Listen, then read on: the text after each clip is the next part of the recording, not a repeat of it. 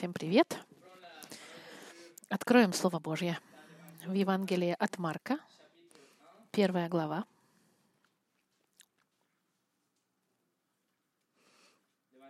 Евангелие от Марка, 1 глава. Мы отвечаем на вопрос, как можно видеть святость Бога.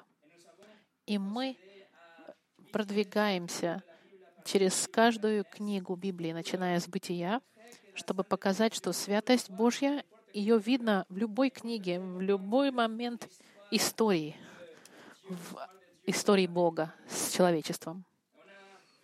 Мы видели, что святость Господа находится повсюду, и именно поэтому эта книга называется «Святая Библия». Не просто, что Библия безошибочна, и в своей природе само дыхание Бога олицетворяет и несет в себе. Она также является свидетельством святости Господа на каждой страничке.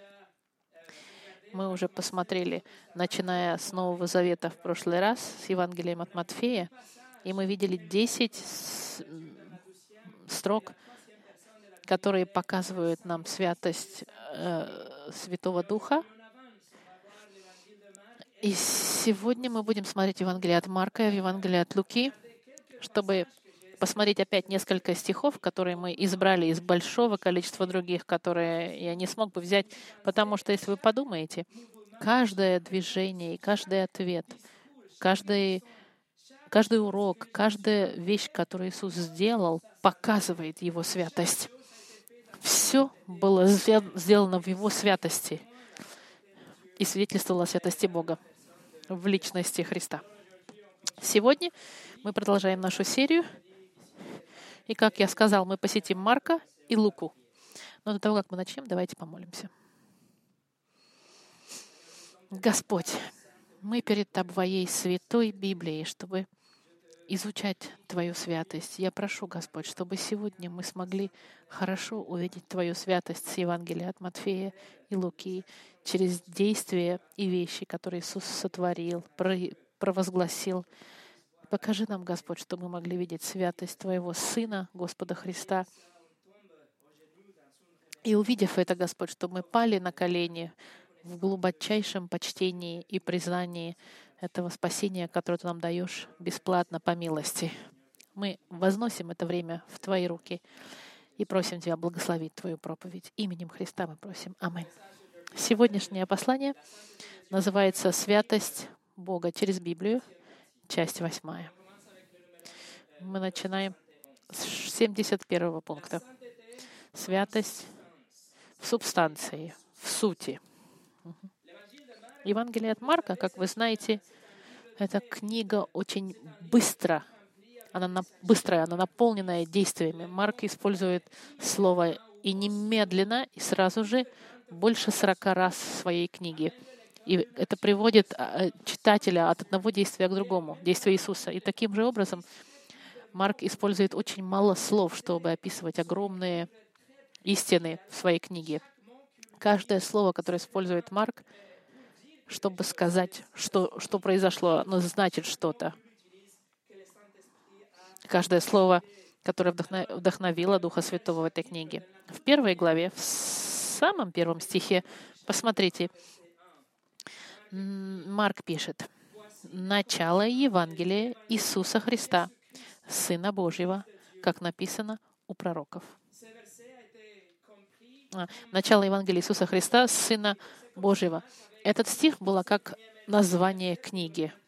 Как если бы Марк написал эту первую строку как название. И в этом первом стихе, что он говорит нам? Это говорится об Евангелии, что значит «благая весть», слово «Евангелие». Самый первый стих Марка — это уже большая сцена большого фильма, уже подготовленная, и это очень важно. Это как первая большая нота симфонии. «Вуаля, благая весть Господа Иисуса Христа, Сына Божьего». Посмотрите теперь, что он говорит в отношении этой благой вести. Это благая весть чья? Иисуса. Иисус с греческого, от еврейского слова «Ишуа», что значит Господь спасает. Марк нам говорит, это говорится благая весть о спасении Господом. Спасение, которое идет от Бога. А дальше он говорит, что это Иисуса Христа. А Христос — это греческое от еврейского «спаситель». Это значит тот, кто был избран. И в контексте Старого Завета и пророчеств библейских это значит об этом Спасителе, обещанном Богом, который после 400 лет тишины еврейский народ ждал. Спаситель, который должен был прийти в соответствии с пророчествами. Марк заявляет, вот Иисус, тот, кто является Спасителем, ожидаемым от Бога. И далее он пишет, Иисуса Христа, Сына Божьего. Сын Божий — это подтверждение и заявление Его божественной природы, что Иисус имеет ту же самую суть и субстанцию, что и Отец. Он одинаков и равен с Отцом. Сын имеет такую же суть, как и Отец.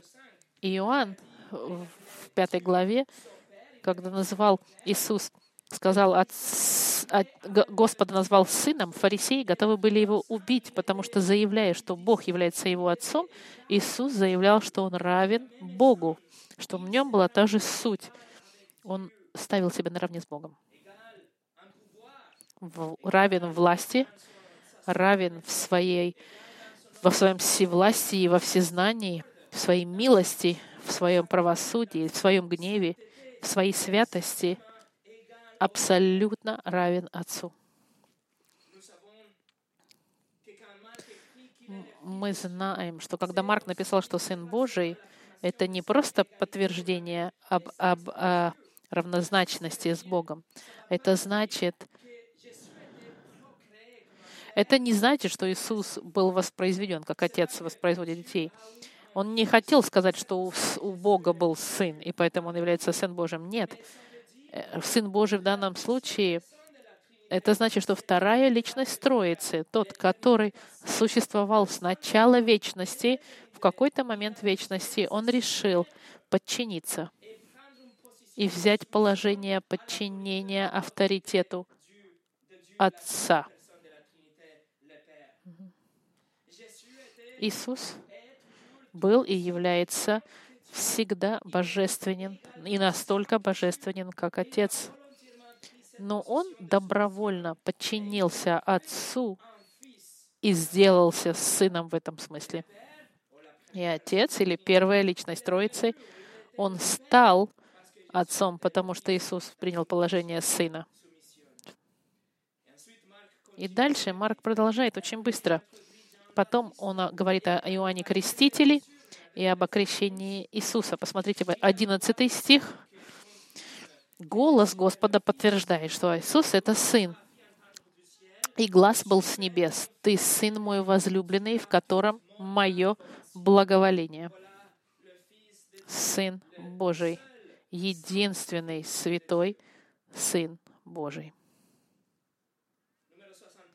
72 пункт. Святость под соблазном. Марк, святость искушаемая, скажем так. Теперь, когда Марк установил роль Иисуса, он тут же идет к Иоанну Крестителю и дальше мгновенно описывает крещение Христа, а дальше быстро нам рассказывает об искушениях Иисуса. Посмотрите 12 и 13 стих. «Немедленно после того, Дух ведет его в пустыню. И был он в пустыне 40 дней, искушаемый сатаной, и был со зверями, и ангелы служили ему». Марк нам не дает никаких деталей в отношении искушения. Мы знаем из Евангелия Матфея и Луки, что Иисус провел 40 дней без питания, без пищи. И мы знаем также о 3 соблазнах, которые Иисус устоял. Но это только 3 этих соблазна, которые подчеркнуты для нас. Греческий в этом стихе 13 говорит нам, что соблазн Иисуса был постоянен, продолжаемый постоянно. Это не просто 3 маленьких соблазнов, а это постоянное искушение, интенсивное, драматичное и агрессивное, и всякими разными способами. Иисус был искушаем в течение 40 дней и очень активным, агрессивным способом самим сатаной. И потому как Иисус никогда не поддался искушению, можно сказать, что каждая волна соблазна, она приходила с еще большей интенсивностью. Марк нам говорит нечто, что другие Евангелия нам не говорят, что Иисус был с дикими зверями.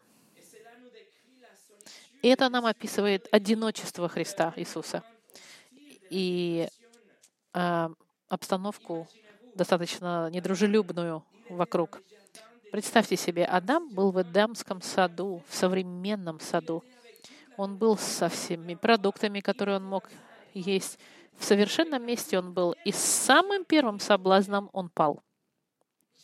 Иисус, второй Адам, так часто называется, он был соблазняем в самых худших условиях, в пустыне, без питания, окруженный дикими зверьми, и продолжительным образом в течение 40 дней искушаем. И однако он не согрешил.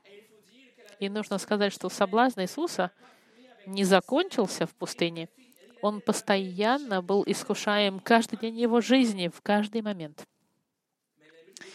Но книга «Послание к евреям» нам подтверждает, 4 главе 15 стих. Иисус, подобно нам, искушен во всем, кроме греха. Имеется в виду, но не согрешил. Иисус был соблазняем. Его совершенство было оцениваемо, его характер был проверяем, его чистота была экзаменирована, но его святость была сохранена. Он никогда не согрешил. И именно поэтому Иисус, Он совершенный Спаситель. Именно поэтому мы знаем, что только Иисус может спасти. И мы знаем, что христианство — это единственный путь, чтобы прийти к Богу, потому что только Иисус, Спаситель, был в состоянии обменять свою совершенную безгрешную жизнь на грехи мира. Его невиновность нам была дана, а наша преступность была прибита вместе с Ним на кресте. Никто другой не может вас одеть в такое совершенство, потому что никто другой никогда не был совершенен. Никто другой не может забрать у вас ваши грехи, потому что все имеют свои собственные грехи. Никто другой никогда не был атакуем таким злобным, постоянным образом, но остался при этом безгрешным. Только Иисус. Именно поэтому Библия подтверждает, что нет спасения ни в ком другом, кроме как во Христе. Павел в послании к Коринфянам пишет: «Ибо не знавшего греха Он сделал для нас жертвой за грех, чтобы в Нем сделались праведными перед Богом». Второе послание к Коринфянам, 5 глава, 21 стих. Видите, никто, кроме Христа, не может дать вам такой обмен. И если вы раскаетесь в своих грехах сегодня, и если вы поверите во Христа всей своей жизнью на вечность, Бог вас оденет в совершенство Христа. И все ваши грехи, все будут прибиты на кресте. Христос Иисус принимает наказание, которое было для вас. Наказание, которое вы заслужили, Он удовлетворил ради вас и ради меня. И таким образом мы можем быть спасены и освобождены. 73-й пункт. Святость идентифицирована. Мы в Матфеи, в 1 главе, через несколько стихов, Иисус учит в синагоге, где находит одержимого духом нечистым. Давайте посмотрим 23 и 24 стих. «В синагоге их был человек, одержимый духом нечистым, и вскричал: „Оставь! Что тебе до нас, Иисус Назарянин? Ты пришел погубить нас? Знаю тебя, кто ты, Святой Божий!“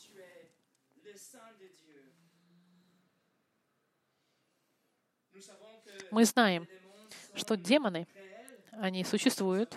Мы знаем, что демоны — это бывшие ангелы, которые пали, падшие ангелы.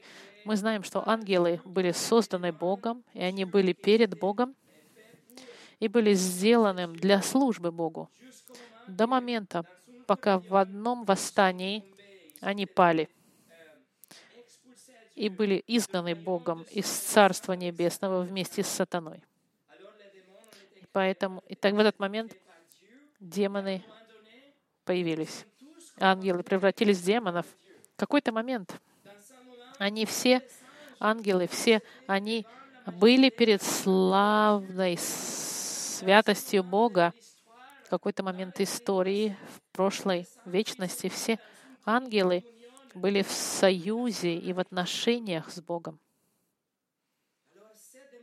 И эти демоны здесь, они, конечно же, видели Иисуса. Эти демоны здесь, они знали Иисуса. Теперь в этой истории Иисус имеет тело.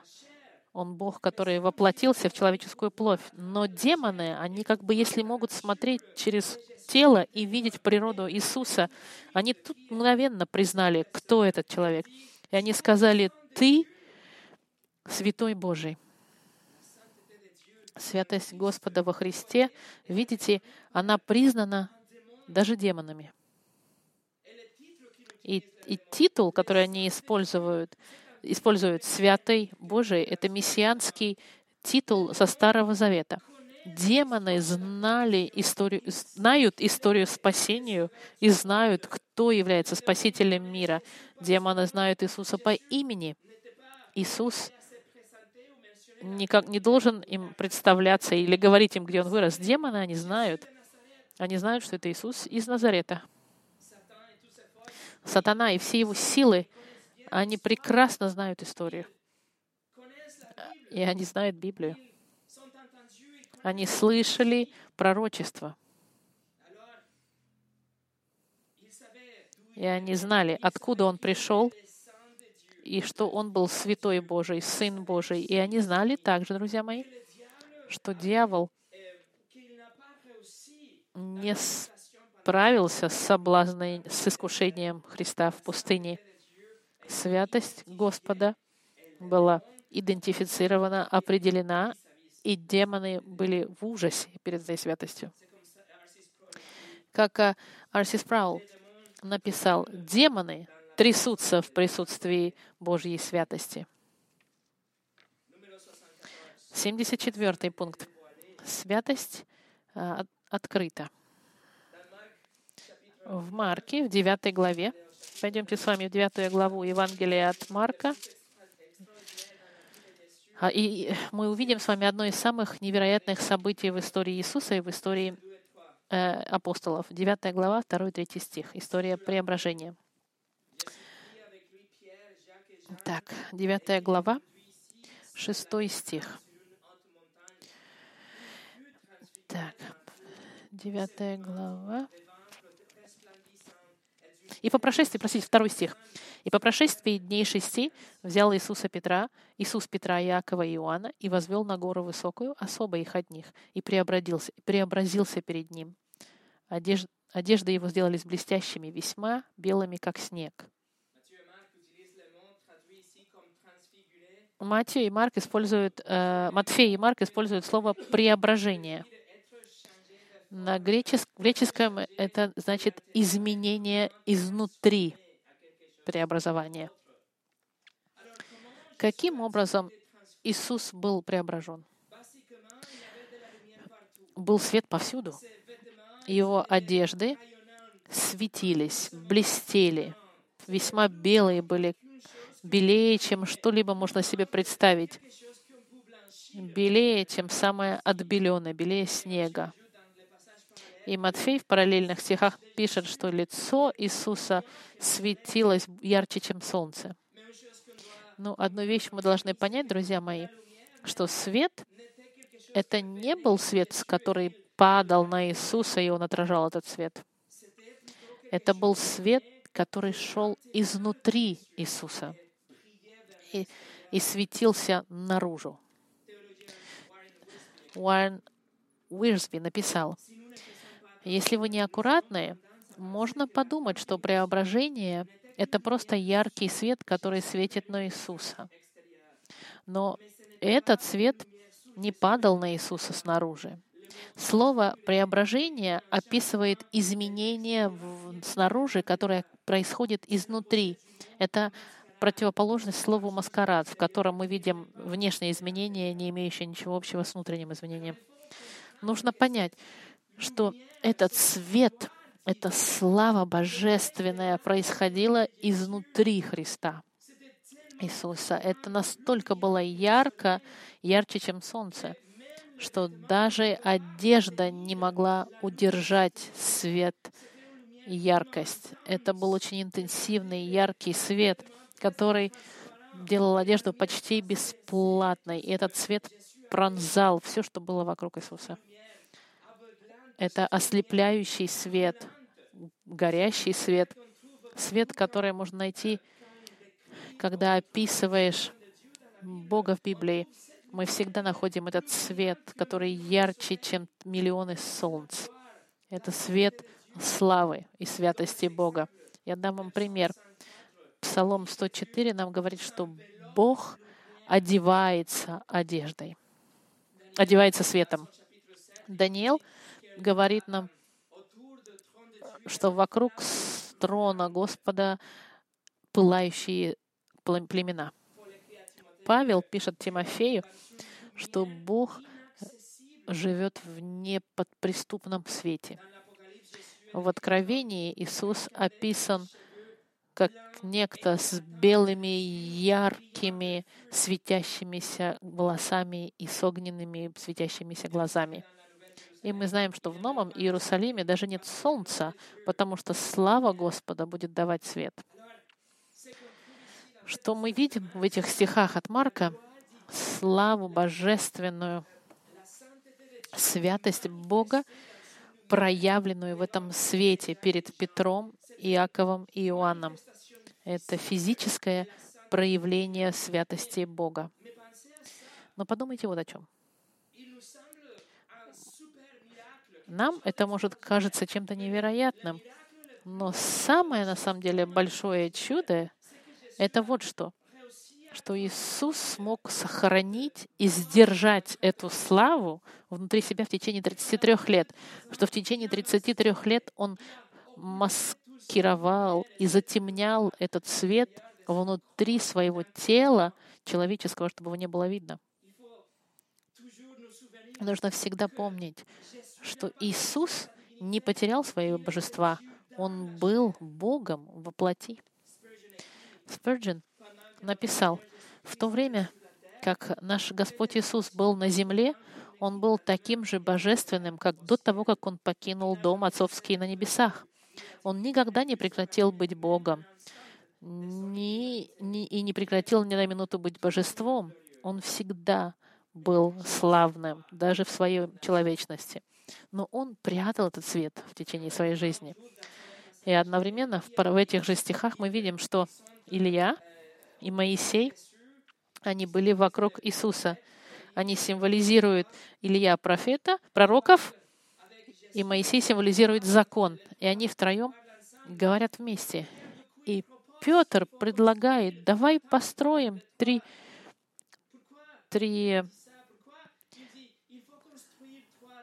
Давай построим вам 3 тента. Тента по-русски сейчас посмотрим. Может быть, потому что Петр думает, что сейчас 3 кущи, как тенты, как маленькие такие палатки, кущи. Он думает, может быть, начало идет царство тысячелетия Христа, которое начинается с этих палаток. Или он думает, что Моисей и Илья сейчас останутся на земле и будут жить с людьми, поэтому им нужны эти кущи, тентики, палатки. Это, конечно, все только могут быть наши предположения. Одну вещь мы можем 100% можно знать в 6 стихе. Петр сказал, он не знал, что сказать, потому что они были в страхе. Петр даже не знал, что сказать, потому что был напуган. Вот что мы видим здесь. 3 апостола, они были в ужасе. Слово греческое «экфобос». Эк — это префикс, который усиляет слово «фобос», откуда идет слово «фобия» или «страх». И это греческое слово, это значит интенсифицированный страх, ужас, интенсивно ужасающее. Именно таким образом оказались три апостола. В книге к Евреям используется то же самое слово, когда Моисей, когда принял закон от Бога, в 12 главе, в 21 стихе написал: «И столь ужасно было это видение, что и Моисей сказал: я в страхе и трепете». Он тоже был трясся от этого страха. Почему? Почему три апостола находились в ужасе? Потому что они были перед славой Божьей, перед светом чистейшим, которое показывает темноту их сердец. Они находились перед чистотой Христа, которая выявляет грязь их природы, их мыслей или лицемерие их действий, свет Божий, который заставляет нас видеть, насколько же мы грешны.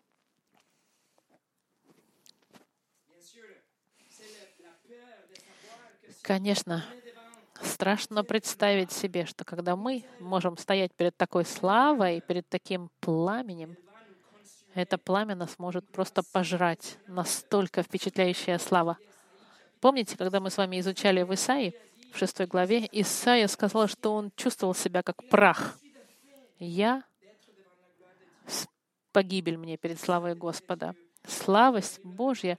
Иоанн в книге Откровения говорит, что он пал как мертвый перед такой славой.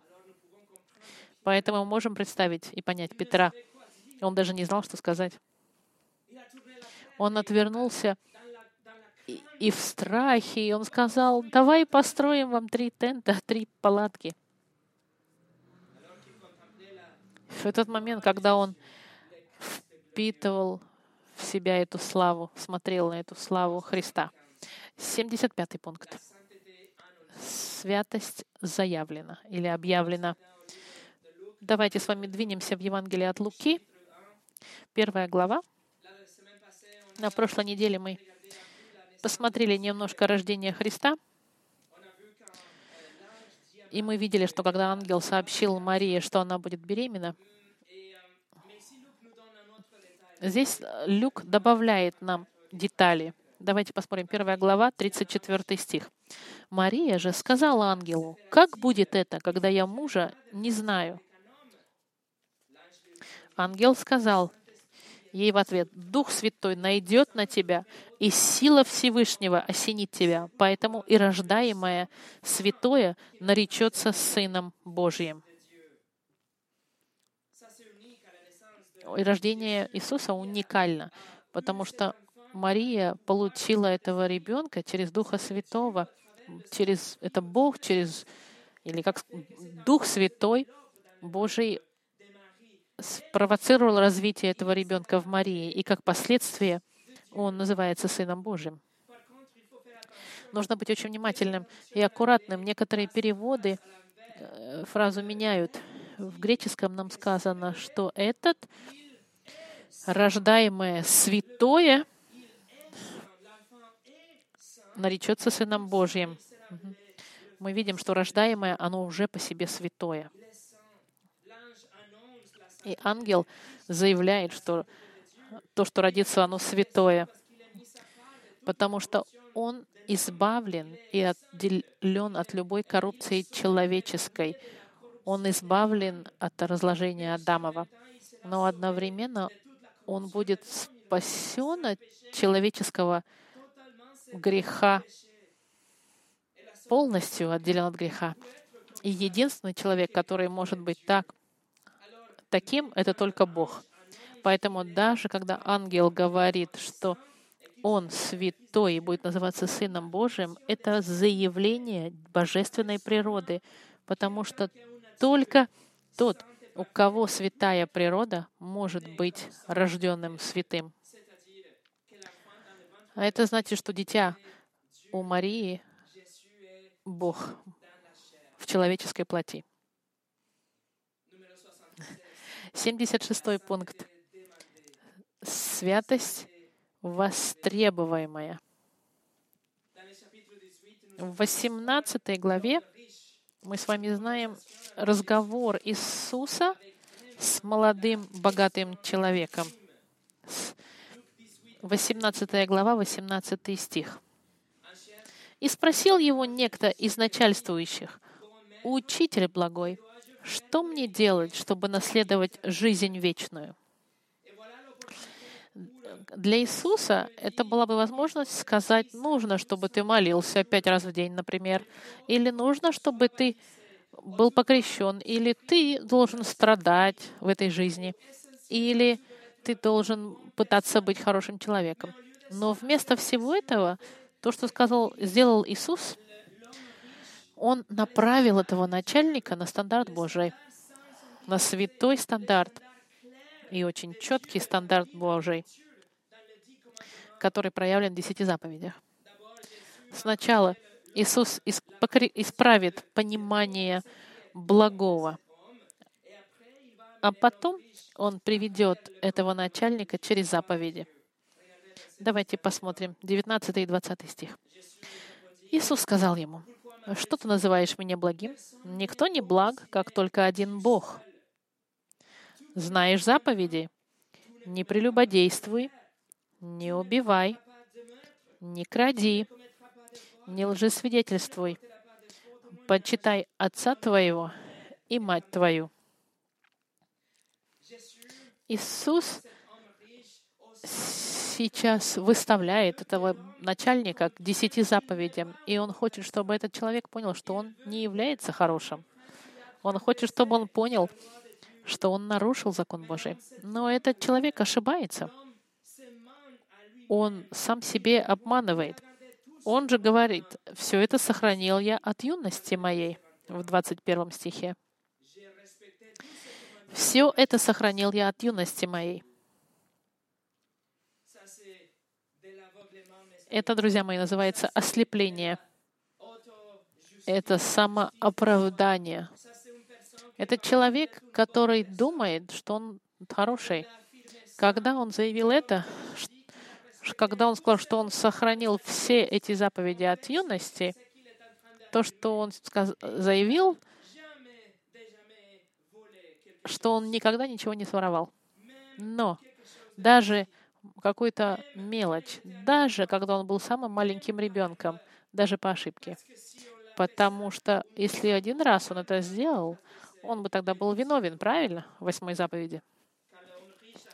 Когда этот человек-начальник сказал, что он сохранил все заповеди, он подтверждает и говорит, что он всегда слушался своих родителей, что он никогда не был непослушным, что у него никогда не было сопротивления к своим родителям или недовольства в отношении вещей, которые нужно было делать дома. Потому что если он хоть 1 раз был недоволен тому, что ему родители сказали сделать, значит, он тогда был бы виновен в нарушении 5-й заповеди. Но этот человек говорит, что он никогда не обманывал. Ну а кто не обманывал? Кто хоть 1 раз не обманул в своей жизни? Мы все знаем, что мы все иногда с правдой были немножко эластичные. Либо преувеличивали, либо преуменьшали правду. Мы все попытались немножко изменить правду, чтобы защитить кого-то или лучше заставить кого-то чувствовать. Но это неправда.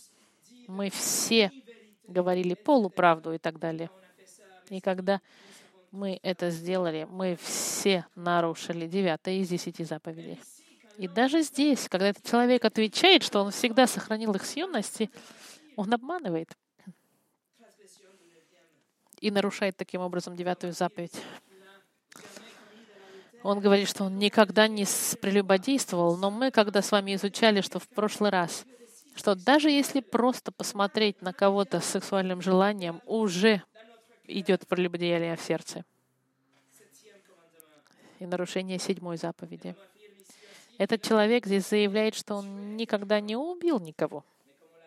Но как мы видели с вами в последний раз, что если мы используем слова, которые обижают, если мы издеваемся над людьми, подсмеиваемся или говорим вещи другим такие, какие бы себе бы не сказали, мы уже виновны в убиении в нашем сердце. Если мы гневаемся против кого-то без оправдания, мы виновны в нарушении 6 заповеди. Поэтому мы все понимаем, что мы все виновны, мы все нарушили заповеди Господа. Бог не видит нас как хороших людей, как благих людей или моральных людей, как примеры. Нет, Он нас видит как преступников, потому что Его стандарт настолько высок. И дальше. Иисус приводит человека через суть 1 и 2 заповеди, чтобы показать ему, что его богатство является его Богом, что его деньги являются его идолом. 22-23 стих. «Услышав это, Иисус сказал ему: „Еще одного недостает тебе. Все, что имеешь, продай и раздай нищим, и будешь иметь сокровища на небесах. И приходи, следуй за мной“». Он же, услышав это, опечалился, потому что был очень богат. Что человеку этому было нужно, это признать, что он не был благим и хорошим человеком, что он нарушил закон Божий и был виновен, и заслуживал наказания Господа вечное. Ему нужна была на самом деле милость Господа и спасение Господа. Не только прощение Господа ему нужно было также совершенство, которое нам нужно для того, чтобы стоять перед Богом. Совершенство, которое Бог нам дает, совершенство во Христе. Совершенство Христа, которое мы получаем как дар в момент нашего раскаяния и доверия Господу Христу. 77 пункт. Святость проверенная. В 22 главе Евангелия от Луки Иисус молится на Оливковой горе. Это конец Его жизни. Он знает, что сейчас придет толпа, чтобы Его взять. Иуда уже ушел, чтобы предать Его. И Иисус находится сейчас в момент стресса. 22 глава, 41-42 стих. И сам Иисус, имеется в виду, отошел от них на вержение камня, на расстояние камня, и, преклонив колени, молился, говоря: „Отче, если бы Ты благоволил пронести чашу эту мимо меня, впрочем, не моя воля, но Твоя да будет“». Святость Христа сейчас находится под тестом, под проверкой, как она была проверяема в течение 33 лет Его жизни и в пустыне, а особенно в последние 3 года Его жизни. Иисус прекрасно знал, что сейчас будет, что Он будет остановлен, и избит, и унижен, и распят. Перспектива для Него ужасная. Но хуже этого, друзья мои, для Иисуса была перспектива понимания, что гнев Бога, весь ужас этого гнева будет излит на Иисуса. Святой гнев Бога против каждого греха, совершенного каждым человеком, который принадлежит Ему, Его вечный гнев Божий будет излит на Иисуса Христа. Он скомпрессован и увеличен в течение 3 часов на кресте. Это чаша, которая Его ждет. Святость Божья, которая ненавидит грех.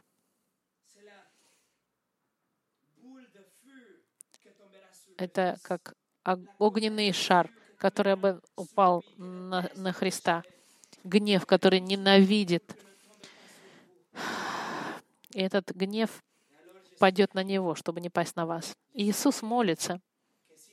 И молится, что если есть какой-то способ, чтобы спасти человечество другим способом, чтобы это произошло, Иисус молится что если у Бога есть план «Б», чтобы можно было его использовать, Иисус молится неистово. Мы знаем это, что Он молился так, что Он потел кровью. Но Сын и воля Сына, она подчинена воле Отца еще раз.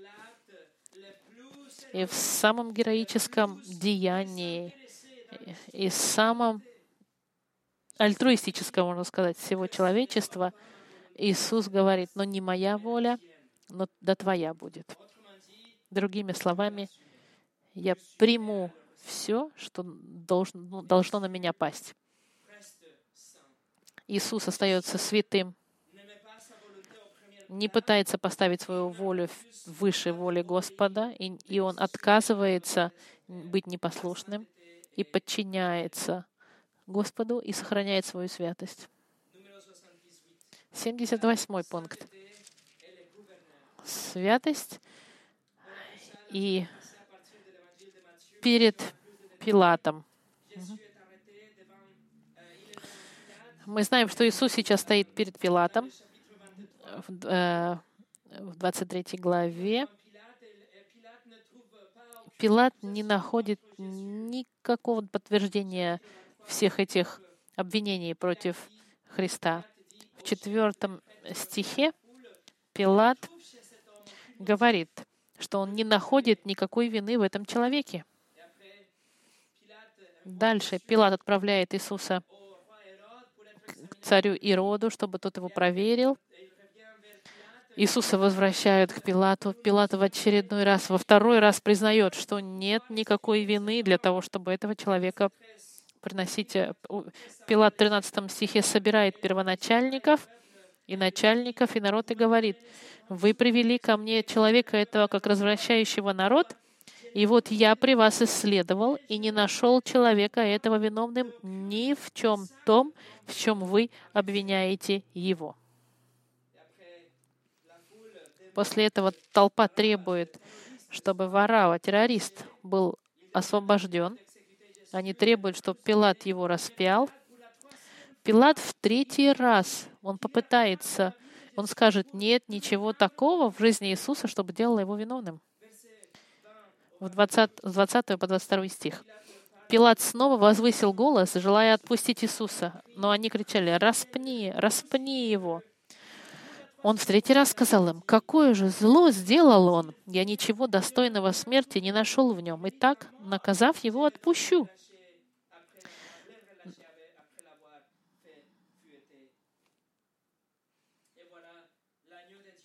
И мы видим, Агнец Божий без недостатка, без греха, Агнец Божий Иисус Христос более чем достаточен, чтобы забрать грех мирской, потому что Он был без греха. И в заключении, 79 пункт. Святость и преступник.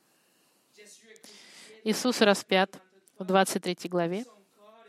Его тело было прибито на кресте между двумя преступниками в течение 6 часов.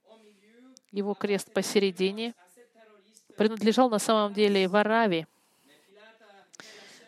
Но Пилат отпустил Вараву и распял Христа вместо него. И это нам показывает очень красивый образ. Сын Божий умер вместо этого террориста. Он умер вместо каждого из нас, отдал свою жизнь, чтобы спасти грешников. Охранник подсмеивается над ним. Люди, которые проходят мимо, они тоже издеваются, смеются над ним. И один из двух, 23 стих, 39, 23 глава, 39 стих. Один из повешенных злодеев злословил его и говорил: «Если ты Христос, спаси себя и нас». Другой же, напротив, унимал его и говорил: «Или ты не боишься Бога, когда и сам осужден на то же? И мы осуждены справедливо, потому что достойное по делам нашим приняли, а он ничего худого не сделал». Даже преступник свидетельствует о невиновности Христа. Евангелие от Матфея нам говорит, что вначале оба бандита смеялись над ним, но по проходу времени раскаяние было дано одному из преступников. И сейчас он раскаивается, и он останавливает другого преступника и говорит ему, чтобы он остановился. Он признал невиновность и невинность Христа и признал Его святость таким образом. И сейчас он поворачивает голову ко Христу в 42 стихе и сказал Иисусу: «Помяни меня, Господи, когда придешь в Царство Твое». И сказал ему Иисус: «Истинно говорю тебе, ныне же будешь со мною в раю». И знаете что? Этот преступник, он в раю уже 2020 лет. Заслужил ли он рай? Абсолютно нет. Заслуживаю ли я рай? Абсолютно нет. Вы заслуживаете ли рай? Абсолютно нет. Но спасение, которое Бог дает, Он дает всем тем, кто не заслуживает его. Он дает спасение всем тем, кто перед Ним преступники. Как тот преступник. Неужели мы же не хуже, чем тот преступник? Не хуже. И не лучше. Мы спасены по милости, и именно поэтому это дар Божий. И спасение, оно для всех тех, кто приходит к Господу в смиренном сердце, как этот преступник. И Иисус вам тоже может сказать сегодня: «Ты будешь со мной в раю», даже если вы худший из грешников. И в заключение, 80-й пункт. Святость и сотник. Этот римский сотник видел Иисуса в течение 6 часов распятия. Он видел, когда Иисус отдал свое последнее дыхание, и когда он прокричал Богу и отдал свой дух. И в конце этот человек в 47 стихе сказал: «Сотник же, видев происходившее, прославил Бога и сказал: „Истинно, человек этот праведник“». В предыдущих стихах от Матфея и от Марка написано, что сотник сказал: «Этот человек — Сын Божий». Он мог сказать обе эти фразы, они не противоречат друг другу. Он мог сказать: «Этот человек — праведник и Сын Божий». Но слово, которое он использует здесь, «праведник», в Евангелии от Луки, это греческое слово «дикайо». Это слово, которое значит «оправданный», «быть без вины», «невинный», «невиновный», «чистый», «невиновный». Не было в нем вины. Все, что он сделал и сказал, и как он отреагировал, было всегда хорошо и морально, и было свято. И в следующих стихах народ признает то же самое. В 48 стихе: «И весь народ, сошедшийся на это зрелище, видя происходившее, возвращался, бия себя в грудь». Этот человек не был обыкновенный человек, это был святой человек, это был Сын Божий. И все это признали, кроме тех, кто были горды, кроме тех, кто думали, что они добрые и хорошие, кроме тех, кто отвергли авторитет Писания и которые ставили их собственные традиции превыше Писания. Послушайте, что Матью Пул написал. Это очевидно, что Христос получил свидетельство со всех сторон, за исключением от книжников, священников и фарисеев. Понтий Пилат и Ирод заявили его невиновным. Жена Пилата подтвердила его праведность. вор на кресте подтвердил, что Иисус не сделал зла. Иуда исповедал, что пролил невинную кровь. Сотник заявил, что это был праведник, Сын Божий. Многие, кто его знали и которые видели все это, они признавали сейчас эту правду и били себя в грудь, уходя. Только лишь так называемые учителя были ослеплены с окаменевшими сердцами на свою собственную погибель.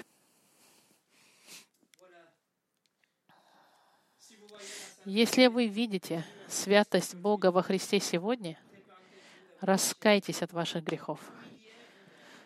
Смирите себя и придите ко Христу кротко, как попрошайка, как мы говорим в последний раз, как кто-то, кто просто хочет монетку милости. Не приходите с какими-то гордыми извинениями или оправданиями. Не приходите в поиски другого пути. Придите через путь, который Бог вам дал, и у вас будет обещание Бога, что Он примет вас. Иисус вас ждет, но нужно, чтобы вы пришли к Нему навстречу. В Евангелии от Иоанна, сказано: «Все, что дает мне Отец, ко мне приходит, и приходящего ко мне не изгоню вон». Поэтому приходите. Приходите к святости Божией во Христе. Помолимся в заключении. Господь, Твоя святость так ясна. То, что Ты свят и благ, чтобы прощать грешников и преступников, как я. Господь, спасибо.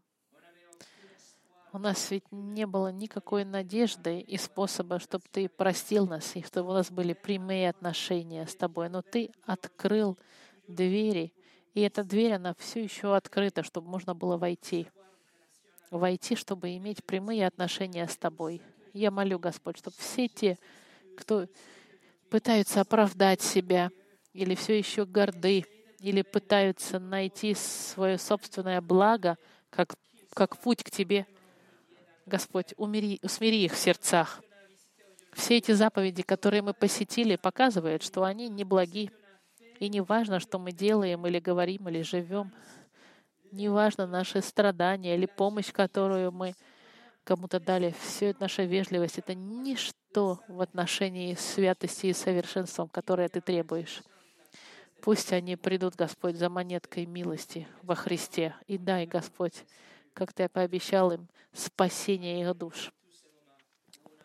Прости нас, Господь, когда мы думаем о себе хорошо, и когда мы думаем, что мы чего-то можем достичь сами без Тебя. Спасибо, Господь, за Слово Твое, которое нас укрепляет, направляет и исправляет. Именем Христа мы благодарим Тебя. Аминь.